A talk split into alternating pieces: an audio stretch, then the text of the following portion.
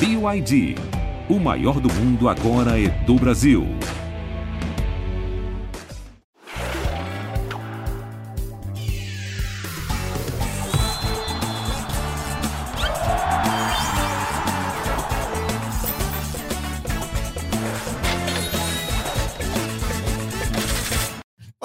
Cartoleiro, minha cartoleira, amigos e amigas, ligados em todas as plataformas de podcast do Grupo Globo. Está começando mais um Cartola Cast, mais um episódio que te ajuda, te orienta, te dá conselhos para você arrebentar na rodada do Cartola, num, num pré-rodada muito importante. Vem aí essa nona rodada do Brasileirão da Série A, cheia de jogos espinhosos, jogos difíceis, e estamos aqui para te ajudar. Vamos lá, vamos devagarzinho que a gente chega lá.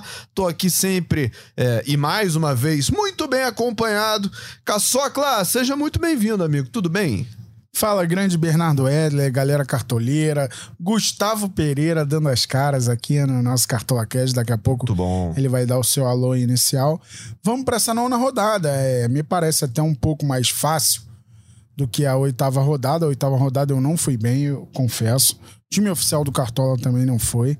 Mas é hora aí de voltar à melhor fase. Eu acho que é uma rodada muito boa, alguns favoritos claros, a gente vai falar mais disso é, quando você citar os jogos da rodada. Vamos lá, vamos com tudo para essa nona rodada. Gustavo, seja muito bem-vindo de volta. Tem tempo, hein, que você não participa com a gente do Cartola Cast. Tava com saudade já. Tem tempo e é a primeira vez que eu tô participando aqui presencialmente ao lado de Cassius Leitão e Bernardo Edler. Bom demais. Falar dessa rodada boa aí para escalar. Palmeiras como carro-chefe aí, acho que vai todo mundo em peso no Palmeiras, né? Eu tô olhando aqui pro time do Cassius Leitão. O capitão dele é Germancano. Já tá entregando? É o Germancano. Será que vale a pena escalar o Germancano? O Fluminense não faz gol há cinco jogos, um mísero gol. E perdeu as últimas quatro partidas. Será que vale a pena? Vamos discutir aqui. Será? Vamos discutir isso? Vamos ter. Posso Estamos preparados para essa conversa? Pode. Será que vale a pena jogar?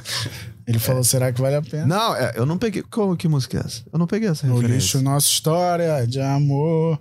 Louco Ah, pra essa fase. Passa... É, tu é menino. Eu sou. Sociedade do Samba, CD de 2002. Ah, vou, vou vir. demais. Já vou, vou embora daqui ouvindo. 24 então. meses, o nome da música. Vou procurá-la. Procurarei a a assim que sair deste glorioso podcast. Mas a nona rodada trata de 10 jogos, né, Caçocla? A gente vai começar a rodada no sábado, terminar na segunda e todos os jogos estarão disponíveis. Exato. Agradecer novamente a CBF, que vem colaborando muito com o Cartola em 2023. Até agora, vamos para a nona rodada. Todos os jogos valeram. Não teve aquela de jogo adiado que não pôde valer para o Cartola. Então vamos para mais uma batalha aí de 10 jogos. É bom que os times ficam mais diversificados, né? Fuja dos mais escalados. É, vamos dar uma olhada então. Eu vou passar os 10 jogos da rodada aqui. E aí eu já vou passar a bola pro Gustavo pra gente já começar, antes do, do posição por posição, dar uma olhada nos jogos que parecem mais interessantes, né, Gustavo? Olha só, a rodada começa no sábado às quatro da tarde e o único jogo que você vai ter acesso às escalações antes do fechamento do mercado é Fortaleza e Bahia no Castelão. Jogo das quatro da tarde de sábado. No sábado também, é, Cruzeiro e Atlético se enfrentam no Parque do Sabiá às 18h30. Também nesse horário, Furacão e Botafogo reeditam o confronto da Copa do Brasil. Na Arena da Baixada, o Furacão levou a melhor de virada. Agora, nesse meio de semana, o Botafogo ganhou, mas perdeu nos pênaltis. Então teremos o terceiro confronto em, em duas semanas entre essas duas equipes. E também, 18h30, tem América e Corinthians no Independência. Sábado, 9 da noite, ainda tem tempo para Santos e Internacional na Vila Belmiro. Domingo, 4 da tarde, Fluminense e Bragantino no Maracanã. Domingo, 4 da tarde, também tem Grêmio e São Paulo na Arena do Grêmio. 18h30 de domingo, Palmeiras e Coxa. 18h30 de domingo também tem Goiás e Cuiabá. Eu jurava que esse jogo já tinha acontecido. Sabe aqueles jogos que você acha que estão se repetindo? Goiás e Cuiabá, eu jurava que já tinha rolado, mas ainda não. Vai rolar agora esse domingo, 18h30. E na segunda-feira, às 8 da noite, tem o clássico carioca, Vasco e Flamengo. Mais um Vasco e Flamengo nessa temporada também. É um jogo que também já aconteceu algumas vezes. É, Gustavo, muito jogo enrolado, hein? Mas acho- Não, é, não é fácil essa rodada, não. Mas eu acho que tem peças boas em todos os jogos, sabia? Todos. Esse primeiro jogo o entre Fortaleza e Bahia, a gente vai ter acesso às escalações, por exemplo. Eu acho o Pikachu, por exemplo, se ele tiver é, escalado, acho que vai ser uma excelente opção. O Thiago Galhardo também. O Fortaleza tem o melhor, a melhor defesa do campeonato, sabia? Ao lado do Botafogo, é melhor que a do Palmeiras. Sofreu menos gols que o Palmeiras. Então a, a linha defensiva ali com o Tite, o próprio Bruno Pacheco, que é um cara que dá muita assistência, deu duas assistências, né? Na última rodada. Então tem bo muitas boas opções nesse jogo. Cruzeiro e Galo, a gente tem ali o Marlon, que é o melhor jogador do Cartola no ano. Não é o melhor lateral, o melhor jogador, o maior pontuador do Cartola no ano. Absurdo. E do outro lado, o Hulk, que é sempre uma boa, né? Atlético Paranaense Botafogo, Vitor Roque Tiquinho, excelentes nomes. América Mineiro e Corinthians, o Roger Guedes, se jogar, um excelente nome. Santos e Inter, eu acho a, a, linha defensiva do Santos boa ali. O Gabriel Inocêncio tem desarmado muito. Lucas Pires, o próprio João Paulo, goleiro, um excelente. Fluminense e Bragantino tá todo mundo olhando também pro Cano, né? Mas o Fluminense tá numa draga. O Grêmio e São Paulo também, Luizito Soares. E aí o Palmeiras e Coritiba, que acho que é, não precisa nem falar nada desse jogo, né? O vice-líder contra o vice-lanterna. Palmeiras em casa muito forte. Goiás e Cuiabá ali. O que, que a gente dá pra citar? O Diego do Goiás? Acho que o Tadeu, né? Um Tadeu, jogo de repente. Tadeu. O Tadeu eu Sobral. gosto. Raniel do Cuiabá. Raniel. Sobral também, Sobral. também. Sobral e eu também. gosto do Bruno Melo, cara. Do também. Goiás. Não sei nem se vai garantir o SG, mas é um cara forte ofensivamente. Já tem dois gols. Já tem dois gols. Fez muitos gols no, no estadual também. É, e é um cara que é, é bom para desarmar também, porque tá acostumado, né? Era lateral, virou zagueiro para essa temporada. Acho que pode ser uma opção interessante. Sim. E para fechar aí, é. segunda-feira, Vasco e Flamengo, aquele joguinho da segunda ali para você ficar ansioso, né? Aquela pontuação parcial, olhar ali, faltam dois jogadores ainda. Acho que o Flamengo com Gabigol e Arrascaeta sempre forte. Pois é, então vamos começar a organizar tudo isso, é, olhando posição por posição, né? A gente sempre começa aqui pelos goleiros, né? Pra gente escalando o time é, lá de trás até o ataque e depois os treinadores. Vamos começar olhando o mercado de goleiros, Caçocla. Vocês já falaram aí o nome do João Paulo, né? Um nome forte, jogando em casa contra o Internacional. E o João Paulo, embora ele não seja um goleiro barato, né? 12,54, ele precisa de 3 pontos para se valorizar. 3,05 para ser mais preciso. Ou seja, se segurar o saldo já resolve. Mas se não segurar, ele é um goleiro que tem tido bastante trabalho, né? Pode ser que ele garanta isso só com defesa. Exato, e o Internacional é um time que tem feito pouco fora de casa, né? Então eu não duvido do Santos fazer valer o mando de campo. Os dois times foram eliminados na Copa do Brasil. Isso pode ter um, um peso para alguns times para a sequência do brasileiro. A gente vai ter o Cruzeiro e Atlético na mesma situação, ambos eliminados na Copa do Brasil. Então é, a gente tem que olhar com carinho, estudar as opções, entender que no meio da semana tem as competições sul-americanas isso é sempre importante. Eu acho que o Everton, assim, na teoria, é a melhor opção, né? É um goleiro que nem tá tão caro porque costuma ser. Sim. É... Então, e vejo o Bento também como uma opção sem pensar no SG. Acho é, que o Botafogo exato. tem dado trabalho, mas o Atlético é muito forte na Arena da Baixada. Vai com essa moral de ter eliminado o Botafogo. É, mas vai enfrentar o líder do campeonato. Né? Gustavo, eu ia falar exatamente no Bento, cara, porque é o seguinte: mesmo o, o Furacão tendo passado na Copa do Brasil e vencido seu jogo contra o Botafogo duas semanas atrás na Arena, o Bento foi muito exigido. Foi vazado duas vezes naquele jogo, mas ainda assim foi muito exigido, foi exigido agora no meio de semana e ele precisa de 0.13 para se valorizar. Então, para quem precisa de cartoleta, é, o Bento é um goleiro custando 8,71 e com uma valorização quase que certa. É, então, essa, essa valorização quase que certa, eu lembro do Lucão do Bragantino, que toda rodada o pessoal escalava ele, não, o Lucão precisa de 0.10 para valorizar. Ele nunca valorizou, ele sempre negativava e não valorizava. Então eu fico meio receoso. Acho que o Botafogo vem muito bem ofensivamente, Tiquinho, é, Júnior Santos, Vitor Sá, os caras são muito fortes ali. Eu fico meio receoso de escalar um, um goleiro contra o Botafogo. Eu prefiro apostar no SG aí, do Everton, do próprio João Ricardo do Fortaleza é, eu prefiro num goleiro mais seguro, assim, de, de SG. Agora, um, a gente ainda vai, vai debater aqui os laterais e zagueiros, Caçocla.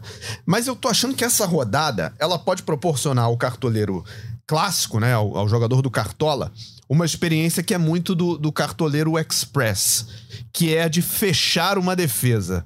Você acha que muita gente vai fechar uma defesa, no caso do Palmeiras, para essa rodada? Ah, acho que sim, né? É, normalmente essa pedida é muito arriscada, mas é uma rodada convidativa, né? O Palmeiras é muito forte.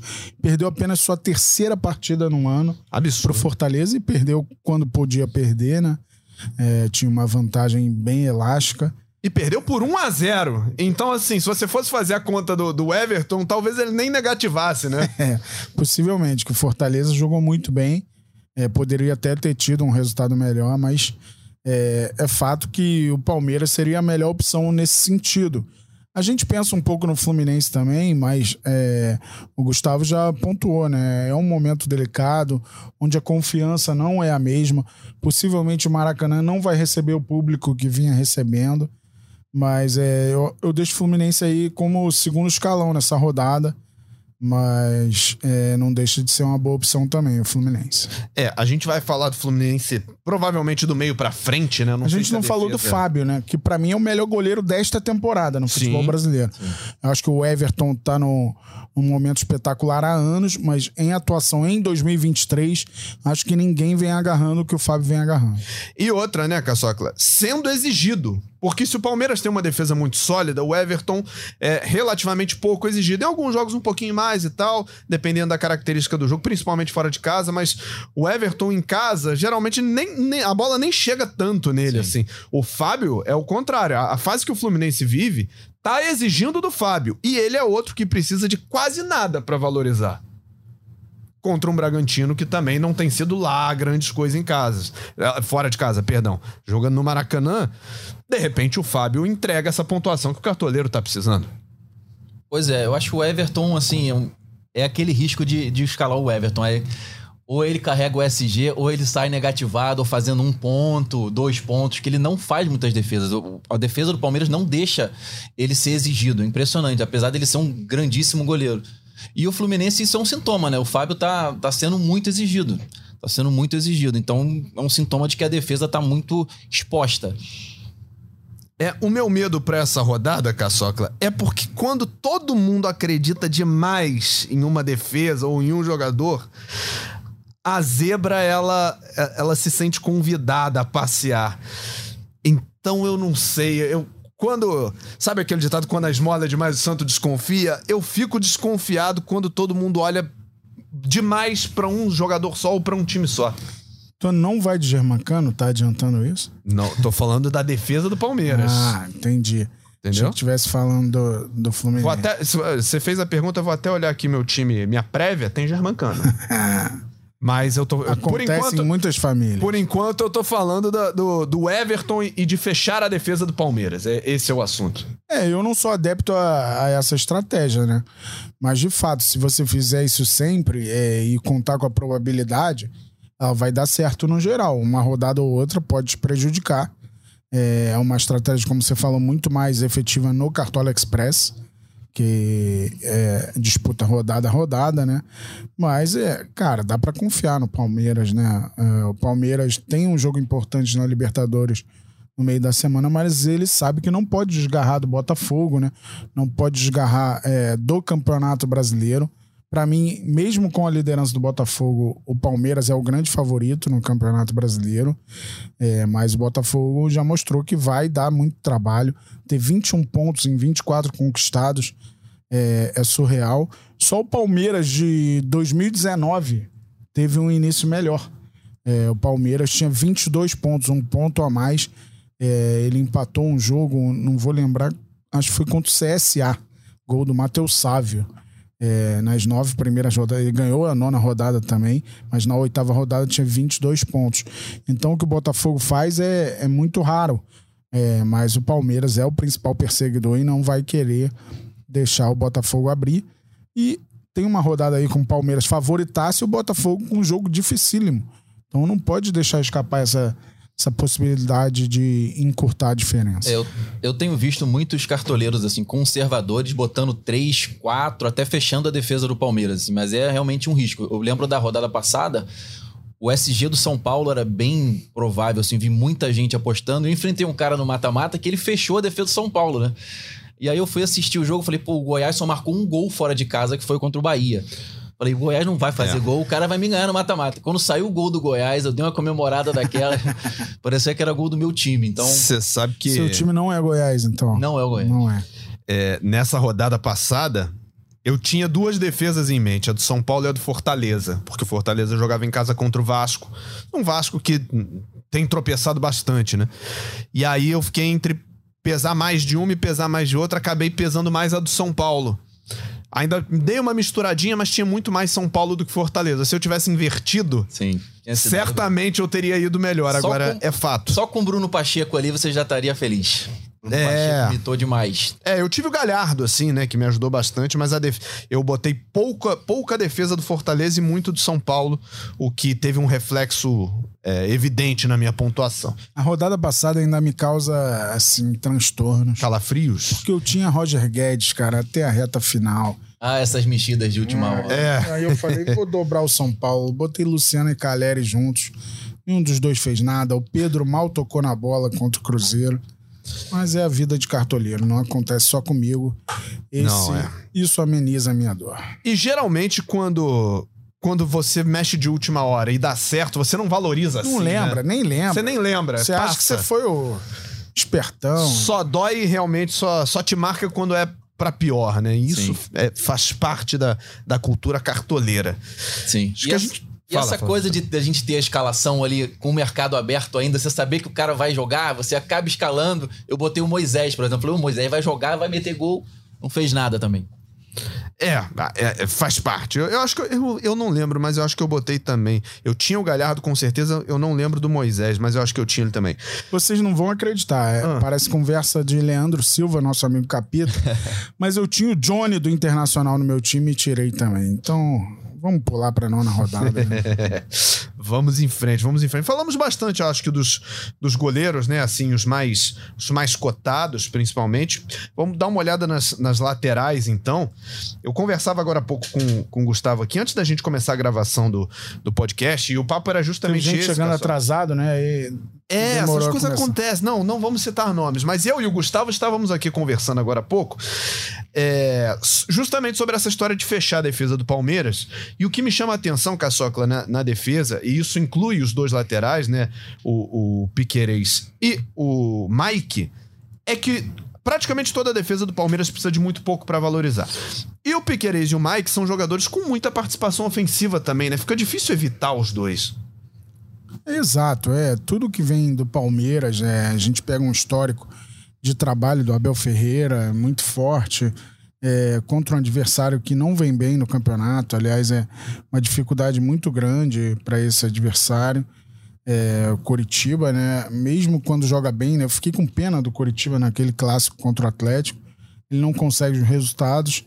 Então o Palmeiras vai favoritaço, com a expectativa de fazer pelo menos dois gols.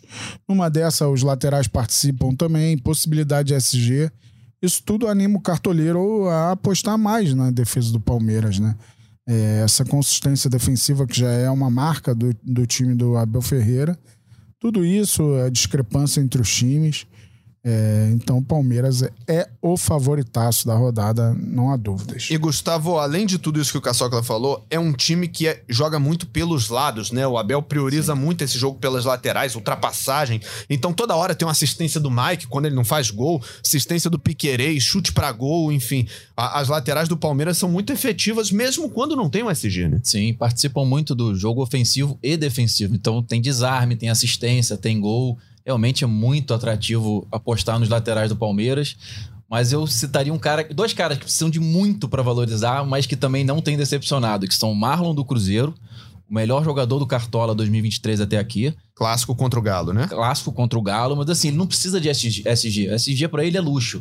Ele faz desarme adoidado. A menor pontuação do Marlon até aqui foi seis pontos, só- só para você ter ideia do quanto ele vem pontuando. Fez 17,80 na última rodada, fez gol contra o Flamengo. E o Bruno Pacheco também fez mais do que o Marlon na última rodada, fez 18,50, já tem três assistências e também tem um SG aí bem possível contra o Bahia no Castelão. Pois é, Caçocla, são, são boas opções para lateral. Você tem outros nomes em, Tem em o vista? Samuel Xavier.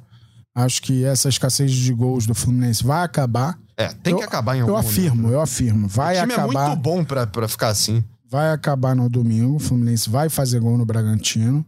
É, e, o, Profeta. e o Samuel Xavier é um cara que aparece muito para jogar, né? É, o time do Diniz é muito coordenado, né? E usa muito o Samuel Xavier para atacar, então é uma peça importante é, que costuma dar bons pontos para os cartoleiros. Então eu gosto muito da opção do Samuel Xavier para a rodada. É, e de repente a gente está na dúvida aí se joga o Matheus Bidu ou, ou o Fábio Santos. No momento, Fábio Santos é provável. Fábio Santos é um cara do pênalti, né, cara?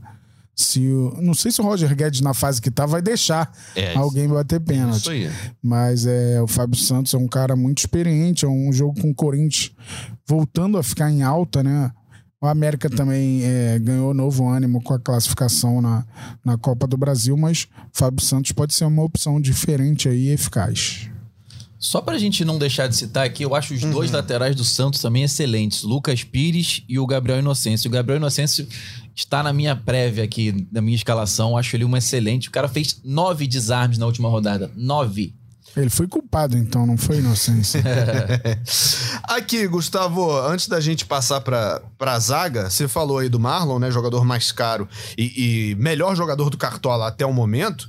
Agora, logo abaixo dele na lista dos laterais, vem o Ayrton Lucas, do Flamengo, né? Também. Que, que vem apresentando uh, grandes pontuações constantemente e vai pegar o Vasco, contra quem ele fez um gol no Campeonato Carioca, inclusive teve grande atuação. Será que ele repete? Será? Eu acho ele uma excelente também. Acho que esse SG do Flamengo aí, acho que pode sair contra o Vasco. O Vasco tem também uma dificuldade grande de fazer gol, né?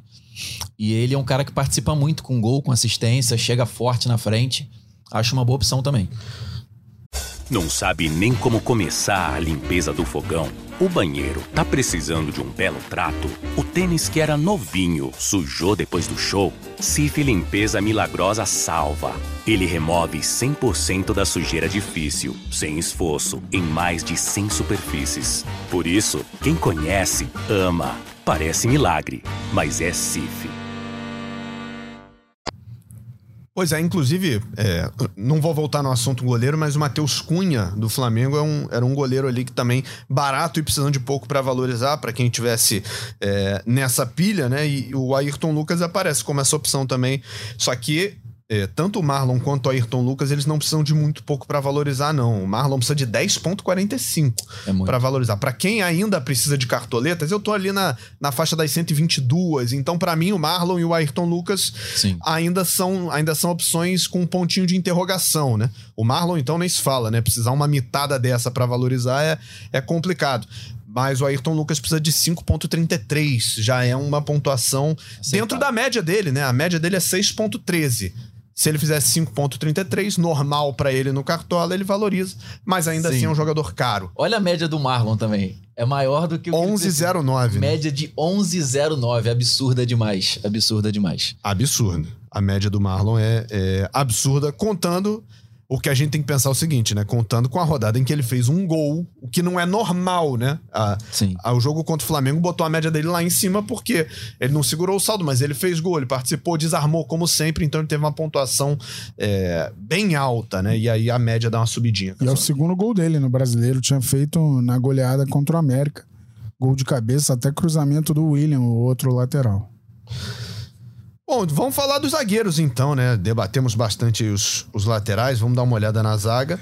Vou continuar aqui com a minha, com a minha tese, né? Os zagueiros do Palmeiras, além de, de terem um grande potencial do saldo de gols, Gustavo Gomes e Luan são jogadores que precisam de muito pouco para valorizar. O Luan precisa de 1,29 e o Gustavo Gomes precisa de 1,81, caçocla. É muita tentação. Muita tentação. E o Gustavo Gomes é fominha, né? Tem essa de poupar com ele, não. Ele quer jogar todas as partidas, mesmo se tiver de máscara, ele vai, vai para maioria dos jogos. Acho que pelo menos um dos dois zagueiros do Palmeiras tem que aparecer no time do cartoleiro. É, eu já falei da opção do Bruno Melo, do Goiás, é, acho interessante. Eu vou citar aqui o Joaquim, que no ano passado se destacou no Cuiabá, tá no Santos. Ele tem uma média de dois desarmes por jogo, que é uma média boa para zagueiro é, no momento, no Cartola. E o Santos, com ele, em cinco jogos, não tomou gol em três. E é um cara valioso para essa rodada, não tá muito caro, tá 8,55. Mínimo para valorizar bem tranquilo também. Então eu gosto muito da opção do Joaquim e acho que vou botar ele no meu time, hein? É, uma boa opção, Gustavo.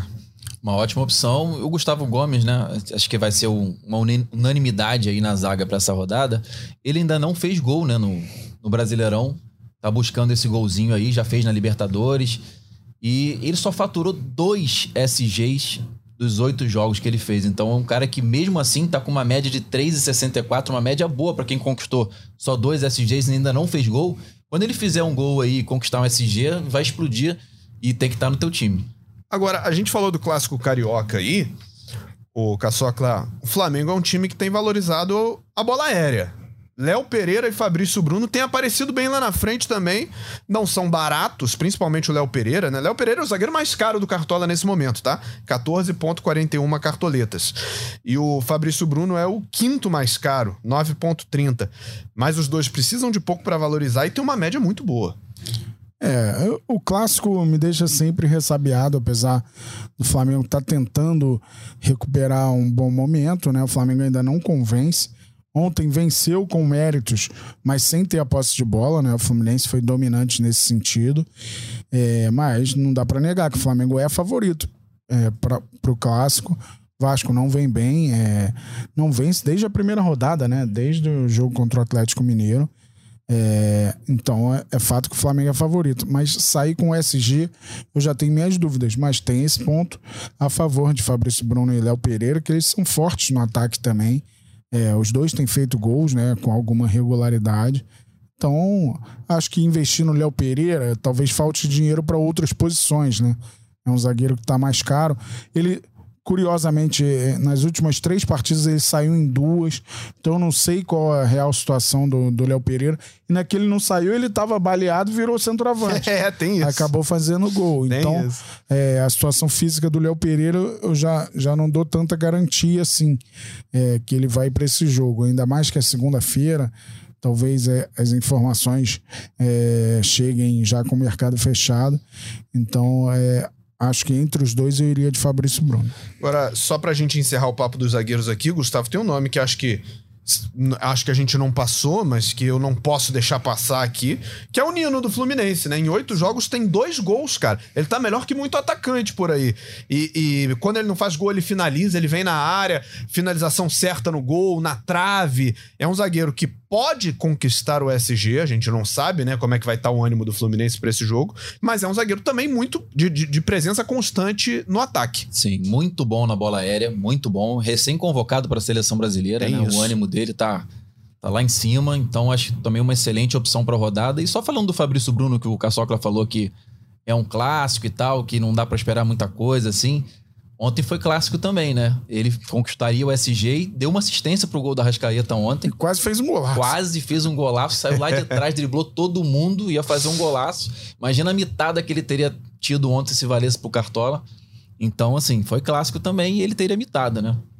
É, foi um, um, um desempenho realmente. Aliás, tem se destacado, né, o Fabrício Bruno nesse tipo de, de jogada, enfim, tem ganhado destaque e tem tido boas atuações. Mas vamos falar do meio-campo então, né? Já passamos aí pelo, pelos setores defensivos, é hora da gente olhar para quem produz as jogadas e não se preocupar tanto com o saldo de gol. Vamos, vamos nos preocupar em quem destrói os saldos de gols, Gustavo. E aí já é o meia mais caro entre os prováveis para a rodada. Jorge André Arrascaeta voltou ao time fazendo gol ontem e vai jogar com o Vasco, contra quem ele costuma também ter bons desempenhos. Sim, eu considero uma unanimidade. Ele tá provável, não tem como não escalar. Ele muda muito o time do Flamengo, ele é decisivo demais. Fez gol ontem, assim, não, não fez uma grande partida, eu não acho que ele fez uma grande, mas ele muda o jogo, ele é diferenciado muda. demais. E o Flamengo joga muito mais com ele em campo. Então, é, se o Flamengo fizer um gol, a chance dele participar é muito alta. Pois é, é um, é, provavelmente vai estar em boa parte, né, dos, dos times aí. Tá no seu time, Gustavo? Está no meu time. E tá Isso no é um meu bom também. sinal. O Gustavo vive grande fase, cara. cara, nesse podcast, ouça tudo que o Gustavo falou. que eu falei, ouça algumas coisas. Não, o meu ignora. O meu ignora. o meu ignora que o meu desempenho não tá inspirador, não, Caçocla. Mas se você aposta que o Fluminense vai quebrar essa, essa zica contra o Bragantino, Caçocla, você tem as opções aí do Ganso e do Lima, que são jogadores de, de, de pisar na área. O Lima é um cara que chuta muito de, de média distância, de curta distância, de longa distância. Ele chuta. E o Ganso é o homem do pênalti. Cara, o Lima é um jogador de cartola desde o Ceará. Sim, Já era um cara sim. de muitos desarmes, participa muito. Como você falou, chuta muito de fora da área, vai acumulando pontinhos. É, acho que entre os dois eu iria de Lima, né? O Ganso tem a opção do pênalti, né? Que pode ser que ele bata. Mas é curioso a gente não citar o Arias, né, cara? Que era o cara que vinha voando.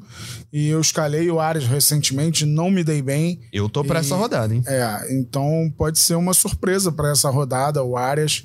É, acho que o Fluminense bem depende do Arias bem. É o cara que melhor municia o cano. É, então, Acho que a lesão do Keno deu uma. Assim, foi todo mundo marcar o Arias, porque ele dividia as atenções com o Keno.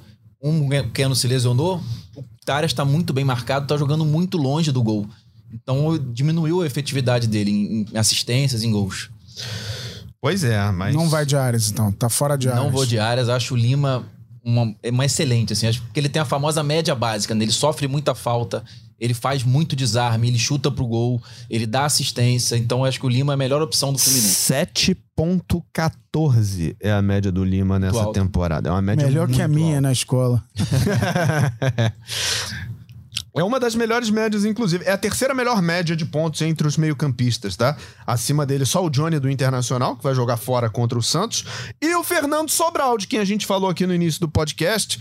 É, Caçocla, Fernando Sobral do Cuiabá. Iago Pikachu do Fortaleza também são grandes opções, né? É, são boas opções. É, o Fernando Sobral voltando àquele ritmo, né? E o Lima tem um detalhe em relação a eles: tem oito jogos, né? O Johnny e o Fernando Sobral têm apenas cinco. Então é mais fácil você conseguir uma média mais efetiva assim, com menos jogos, né? O Lima mostra a regularidade dele no Cartola. É, eu acho que o Johnny para essa rodada é um pouco mais arriscado. É, mas o Sobral é um cara que pode se pensar. Acho até o Goiás favorito, jogando na Serrinha, mas o Sobral, quando é dia dele, ele contra o Cruzeiro foi muito bem, deu assistência num jogo fora de casa. Pode ser que apronte mais uma vez. Jogaram juntos, né, no, no Ceará, Fernando Sobral e Lima, né? Verdade, verdade. Verdade. Um outro nome também que é bem interessante. E o Sobral que é cartoleiro, desculpa, Sim, Gustavo. sim. O Sobral é cartoleiro. Então, é o cara que joga com a, com a visão do cartoleiro, né? Vai pontuando. Fala aí. Um outro nome bem interessante é o Gabriel Menino do Palmeiras, né? O Veiga tá suspenso para essa rodada, então o Gabriel Menino deve atuar um pouquinho mais próximo do gol e ele vai ter as bolas paradas, escanteios, faltas, para ele dar uma assistência ali não custa muito. E o, o pênalti fica com o Gustavo Gomes, né? Esqueceu de falar desse detalhe. É, pode ser o Gustavo Gomes. Não sei se o Arthur vai chegar batendo, né? Pode ser. Dudu não gosta muito de bater. É, e tem a possibilidade do Bruno Tabata. Pode ser Também. uma surpresa aí dos cartoleiros. É, é um cara que já mostrou potencial, ainda não engrenou no Palmeiras, mas é um cara para se pensar na rodada. E toda a possibilidade do Palmeiras acaba sendo boa para essa rodada, então não dá para descartar ninguém. É, eu, eu confesso que o meio-campo do Palmeiras, depois das, das duas rodadas que eu botei o Veiga como capitão e ele me decepcionou profundamente, eu fico com, com o pé atrás. Ele mitou, ele não tava no meu time. Aí eu escalei de capitão na rodada seguinte, 0,6. Aí repeti, falei, não, vou dar mais um voto que o cara tá merecendo. Fez, sei lá, 1,10. Eu não lembro quanto ele fez, mas ele fez muito pouco. E aí foram duas rodadas seguidas me decepcionando com o Veiga. Então é por E- isso que você tá com 120 cartoletas, Bernardo. Também. Também. Deve-se muito ao Veiga. Não, não, eu acho que eu devo muito às três primeiras rodadas que a minha produção foi baixíssima sem o Veiga, tá? Então eu Ah. tenho que ser justo aqui com o Rafael Veiga. Mas é óbvio, né, que se eu tivesse trocado um capitão nessas duas rodadas de Veiga, certamente eu estaria com um pouco mais de cartoleta. Mas, mas faz parte. Faz parte, é do jogo. Faltou a gente falar do ataque, né? Vamos dar uma olhada nas opções. Vocês têm mais algum destaque de meio antes de eu, de eu mudar o, o filtro aqui, não? Acho que a gente Acho que foi, né? por todas, é. Alguém do Grêmio, por Cara, exemplo, eu- contra o São Paulo? Eu esperaria, Eu esperaria essa escalação do Fortaleza para ver. De repente, Poquetino pode ser uma surpresa para a rodada. A gente tem essa possibilidade de saber né, a escalação de Fortaleza, escalação do Bahia também. Então, de repente, até um Cauli para surpreender. É... Temos muitos bons nomes aí para essa rodada. Do Galo e do Cruzeiro, ninguém. Do Galo e do Cruzeiro, eu acho que a gente vai falar agora do ataque, né? Não É, dá para que- não dá para descartar o Givanildo nunca. né? Nunca. É, é um nome, é um nome difícil de você descartar. Muito difícil, quase impossível do No cartoleiro Cruzeiro, no meio, destacaria o Matheus Vital. Não pela regularidade, mas por ser um jogador que busca finalizar e tal. Mas é meio 8 ou 80 no Cartola, então não tem essa garantia toda. Aliás, o Galo, depois da eliminação, as notícias de hoje, sexta-feira, né, são de protestos da torcida sendo hostil com o técnico Eduardo Cudê, né? Vamos ver como é que vai ser o, o ânimo do Galo, o espírito do Galo para esse clássico contra um Cruzeiro que tá bem no campeonato. Mesmo quando perdeu, jogou bem, né? E é legal dizer que esse jogo não é em BH, né? É em Uberlândia, É. no Parque do Sabiá, terra do Só Pra Contrariar, um dos maiores grupos de pagode do país. Um dos gigantes, né? um dos gigantes do samba, é, com 85% de torcida do Cruzeiro, 15% do Galo. E tomara que o gramado esteja melhor do que no jogo entre Cruzeiro e Cuiabá, né? Porque tava um negócio. É, mas esse foi em Sete Lagoas. Foi Ah, na foi, foi no Jacaré, foi na boca do Agora Jacaré. no Parque do Sabiá. É. E, e melhor que o Mineirão certamente estará, que o do Mineirão tá lamentável. Vergonhoso.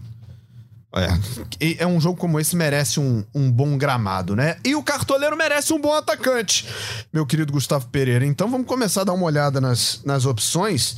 E logo de cara, quando você abre o filtro, já aparecem dois nomes que são fantásticos pra rodada, né? Tiquinho Soares do Botafogo e Givanildo o Hulk do Atlético. Fase excepcional do Tiquinho, né? Quase 11 de média, 10,99 de média. Absurdo. Muito absurdo. E assim, gol em casa, gol fora. Com ele não tem tempo ruim. E o Hulk, eu tô quase cometendo aí um sacrilégio de botar o Hulk e o Marlon no mesmo time. Porque o Marlon não depende de SG, como a gente falou, né? Então, o, o Cassius odeia fazer isso, né? Escalar um, um atacante e um defensor do- de times que vão se enfrentar. Mas eu tô quase fazendo isso, porque eu acho, dois- acho os dois excelentes opções nesse clássico. É porque É. o gol do Hulk tira o SG do Marlon, né? Sim. Mas pode ser o segundo gol do Hulk, o terceiro gol do Hulk, aí o SG já vai ter acabado. Exatamente. E Mas- o Marlon não depende de SG. É, Impressionante. É, aí é que tá, né? no, muito no desarme. último jogo ele não teve SG e fez 17 pontos. É. É, é. eu, eu só não vou torcer para os dois serem expulsos numa briga, porque eu acho que eu vou escalar o Hulk, mas prejudicaria bem o, o Gustavo. Agora tem, tem nomes mais baratos e que valem tanto a pena quanto, né, Caçocla? É, descendo um pouquinho aqui no, no filtro, eu encontro aqui, ó, o Arthur do Palmeiras, que vive grande fase, média de 7,24. Unanimidade. É um, não sei Esse se é é- unanimidade, mas é um dos grandes nomes pra rodada. Nome, vai ter um nome pra capitão também, o Arthur. O próprio Vitor Roque, que vai jogar contra o Botafogo, né? Fez gol naquele, naquele jogo de ida da Copa do Brasil e ajudou muito, finalizou, entrou na área, chateou, incomodou a defesa do Botafogo do início ao fim. É, Foi quem me salvou na última rodada com 12 pontos. é verdade. Foi, foi muito bem na última rodada. E alguns outros nomes, né, Caçoca? Por exemplo, Thiago Galhardo é um nome que não dá pra, não dá pra esquecer, por exemplo. Exato, sempre lembrando que a escalação do Fortaleza vai sair antes do mercado fechar. O Fortaleza é um time que vem mudando muito rodada a rodada. Agora perdeu o Moisés, né? Foi vendido ao Cruz Azul do México. É, mas o Fortaleza vive grande fase, é um dos trabalhos mais consistentes do futebol brasileiro. É, é um clube que já se consolidou na Série A. Você pega antes do campeonato, possíveis rebaixados. Nem passa pela cabeça de ninguém o Fortaleza. O Fortaleza já é primeira página de tabela. É, qualquer coisa fora disso vai ser uma surpresa. É, cara, eu, eu vejo a opção do Luizito, né? É, apesar de ser um, um jogo grande, Grêmio e São Paulo, é impressionante como o jogo do Grêmio se concentra nele. É, praticamente toda finalização ele participa. Deu assistência É, deu assistência, né? O. Lucas Oliveira deu assistência pra ele, né? Só que o Lucas Oliveira é do outro time. Aí ele, ele deu a bola pro Vidia Sante fazer o gol da classificação do Grêmio. Mas é Luizito, É muito diferenciado, cara, né? o gol dele no Grenal, o gol Absurdo. dele contra o Cruzeiro é, no primeiro jogo. É difícil apostar contra ele, contra jogador bom. É muito difícil. E, e, cara, é, os, os zagueiros não têm aliviado pra ele. Então ele tem conquistado pontos com falta sofrida também. Porque para marcar o Luizito, a galera tá vindo de caminhão mesmo, é, tentando atropelar para parar o homem. Então, muitas vezes ele se dá bem também pro cartoleiro com faltas sofridas. E o Rony Rústico, será que explode nessa rodada? O Rony Rústico tá precisando só de 1,48 para valorizar. Eu- A média dele é muito baixa, ele ainda não explodiu no cartola do Eu tô acreditando nele pra essa rodada, Ah. sabia? Porque é um jogador barato, né, pro padrão do Cartola, 8,50. É um jogador que tá dentro do orçamento de praticamente qualquer cartoleiro, né? A menos que alguém esteja com, gigante. com um orçamento de 80, 90 cartoletas. Quem tá ali de 100 pra cima pode escalar o Rony. Sim. Precisa de pouco pra valorizar e num jogo em que o- a tendência é que o Palmeiras tenha um bom volume de, de ataque, né? Mesmo que ele não faça gol, provavelmente ele vai criar chances e vai, vai finalizar pra isso, né? Vai, vai ter oportunidade de pontuar bem. É, eu acho esse trio da- do, do Palmeiras bem bem bom pra rodada. Assim, o difícil é saber quem vai fazer o gol, né? Dudu, Rony e Arthur. Quem, da onde vai sair esse gol aí? Ou esses gols? É muito difícil acertar o cara. Eu acho que o, É o, o Arthur tá centralizando mais ali assistências e gols. Eu acho ele o nome mais seguro desses três. E o Abel tem uma característica que ele consegue, nesse calendário feroz aí, ele poupa os jogadores nos próprios jogos. Sim. Então o Dudu dificilmente faz 90 minutos. Sim. Costuma fazer 70, então é, ele tem 20 minutos a menos para pontuar. E o Arthur, como não jogou na Copa do Brasil, eu acho que é o cara com mais chance de fazer 90 minutos. Sim. Óbvio que muitas vezes ele substitui os três atacantes. É, então é, é difícil pensar em 90 minutos do Arthur também. Mas dos três, eu acho que o que tem mais chance de jogar mais minutos é o Arthur, por- pelo fato de não ter atuado no meio de semana pela Copa do Brasil.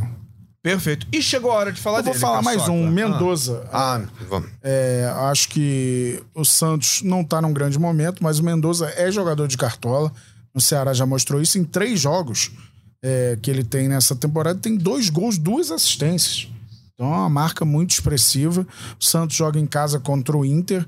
Imagino que seja um jogo de muito ataque do Santos, característica do Santos na Vila Belmiro. E o Inter não sai muito quando joga fora de casa. Então imagino o Santos muito ofensivo para essa E- partida. E, nem tem sido uma defesa muito confiável, né? A defesa do Inter não tem sido tão confiável É, eles- assim. o mercado tá fora, né, dos últimos jogos. O Vitão se machucou, chegou a voltar no último jogo ficando no banco pela Copa do Brasil. Então tem jogado com uma dupla que jogou pouco, né? O Moledo com o Nico Hernandes. Vamos ver qual vai ser a dupla de zaga do Inter para esse jogo.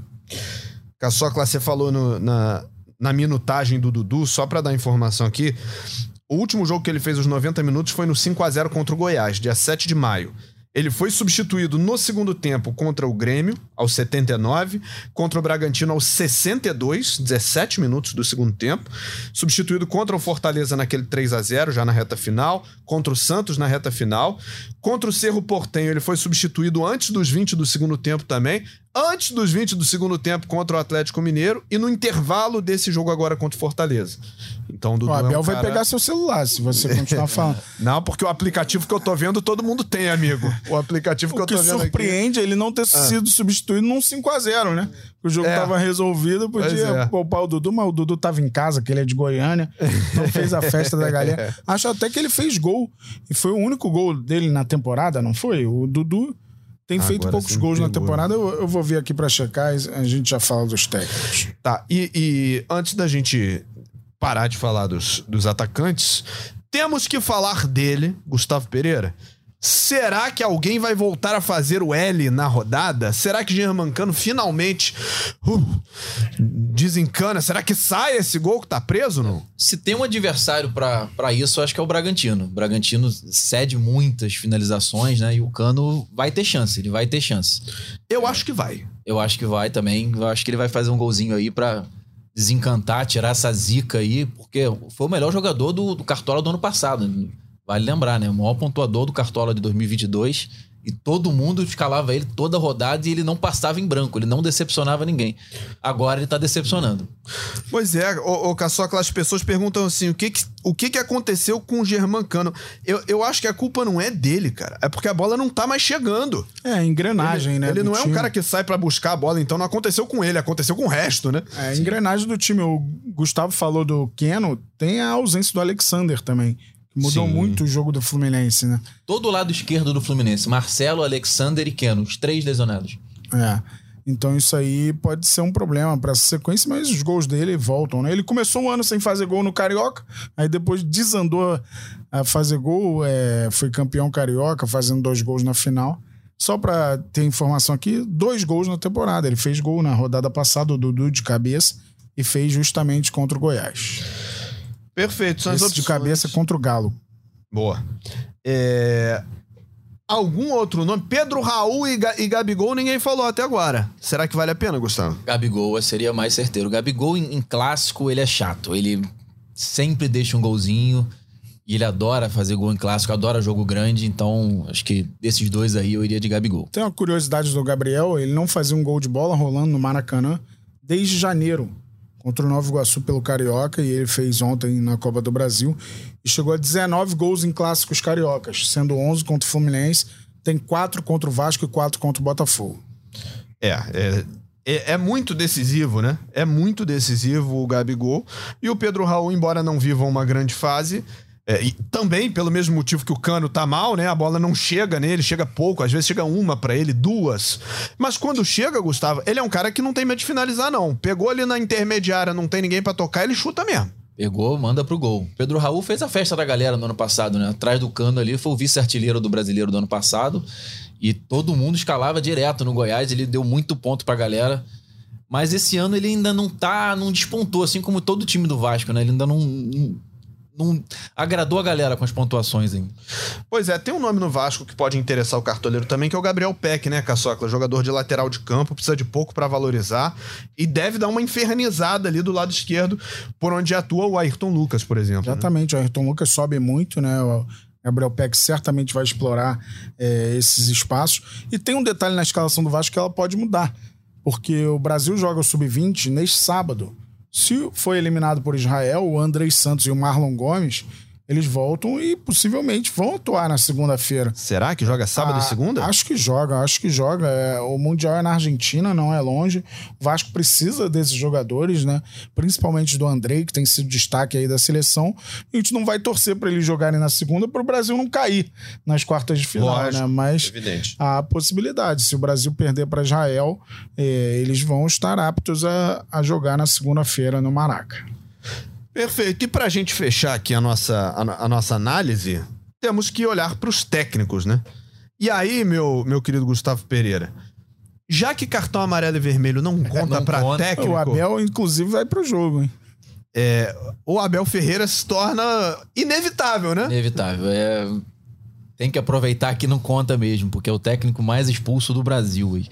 Mas essa rodada aí, é, fecha os olhos e, e a escala o Abel Ferreira. E Assim, dá-lhe Abel. Economiza no resto do time, mas já escala o Abel Ferreira. O Fernando Diniz te parece uma boa também, Caçocla? Acho uma excelente, mas é aquele lema, né, cara? Você vai no.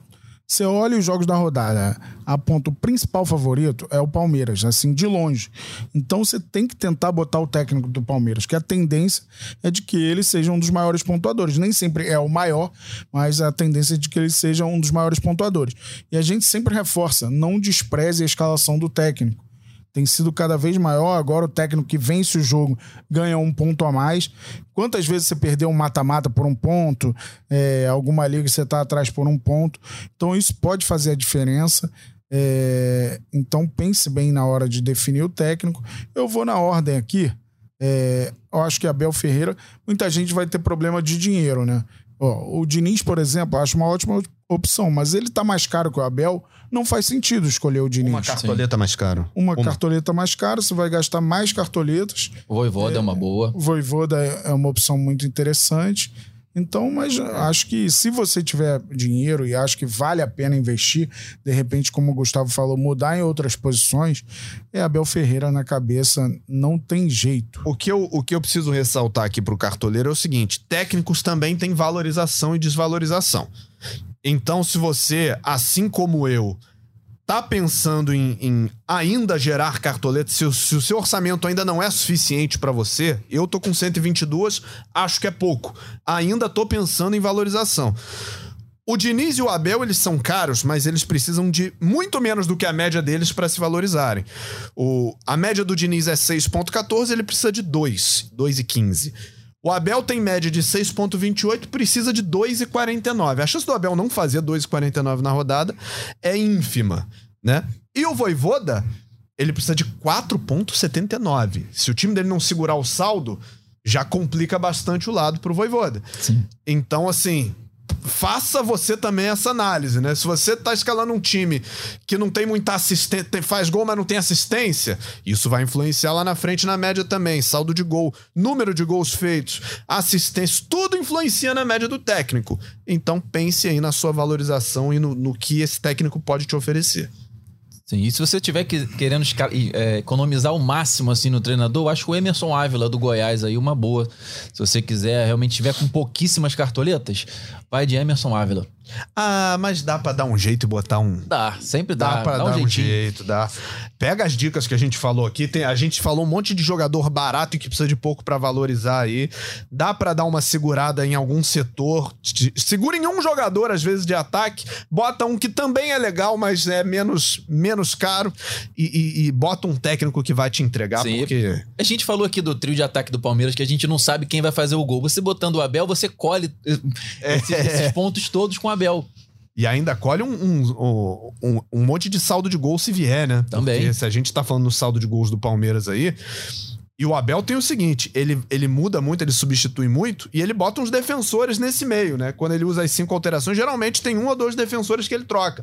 Troca um zagueiro, troca um lateral, bota o Vanderlan, bota o Naves, e, e isso vai entrando pra um saldo de gols. Pense Sim. nisso. Pense E a gente nisso. tem visto muitos técnicos assim passarem dos 10 pontos. Eu tô vendo aqui o Pepa, por exemplo, fez 11.17, 11.55. Quando o time vai muito bem, a tendência é do técnico pontuar muito bem. Então, o História. técnico fazendo 11 pontos é muita coisa. Não, na, na última rodada. qual- quem foi meu técnico na última rodada? Pedro Caixinha, Não, é, cara, foi o maior pontuador do meu time. O técnico. Foi o, foi o técnico. E o Tauan Lara, muito cornetado pelo Betim, que é colorado, foi o meu maior pontuador dos jogadores. Foi Luiz Castro. Luiz Castro foi o meu técnico e foi o maior pontuador da rodada, com 2 a 0 Botafogo no América Mineiro. Ó, a informação que eu tenho aqui sobre o Abel, informação cartoleira, tá? Sobre o Abel, é a seguinte: a menor pontuação dele esse ano foi 4,01. Se ele repetir esse pior desempenho, ainda assim ele se valoriza. Ou seja, ele dá quase uma assistência por jogo. É isso. É isso. Então o Abel Ferreira é um, é um nome inevitável pro cartoleiro. Acho que também, assim, não vai fazer diferença pra ninguém, porque quase todo mundo vai do Abel, mas é, é bom a gente falar, é bom a gente situar o cartoleiro. Caçocla, vem aí uma grande rodada. Boa sorte pra você, amigo. Valeu, B, valeu, galera cartoleira. A única certeza é que o Gustavo vai fazer mais pontos do que eu. Do que nós. Mas como ele é meu amigo, eu fico feliz com a felicidade dele, com as vitórias dele. Eu torço muito pra ele. Ele é um cara muito legal, cara. Que isso, que Vocês, isso. mere- vocês merecem conhecer Gustavo Pereira, cara. É muito bom ter a amizade desse cara nos pagodes do Rio de Janeiro. Que homenagem é essa? Que Viu? Que até Viu? sem graça. De onde saiu, né? Tá vendo? Não sei de onde saiu, realmente. Eu, eu só queria dizer que ele Do vai nada. fazer mais pontos que eu, mas ele merece todas as homenagens. Gustavo, obrigado, cara, mais uma vez. Eu que agradeço, sempre bom estar com vocês aqui falando de cartola. Resenha ótima e que vocês todos façam uma grande rodada, menos pra quem tá na minha liga, porque eu tô mal e eu preciso dar uma melhorada aí nas posições. Então, pra quem tá jogando liga contra mim, eu espero que faça uma grande rodada, pero um No pouco último. menos que eu. Tipo telecena, né? Pero menos, pontos. que eu, porque eu não sei. ah, Não, não sejamos hipócritas. Eu, eu também quero subir. Todo mundo quer subir, eu também quero. Então, que todos nós façamos uma grande rodada e a gente se fala no próximo pré-rodada. Esse podcast teve a edição da Raquel Vieira e a gerência do André Amaral. Até a próxima rodada. Bom cartola pra você. Tchau.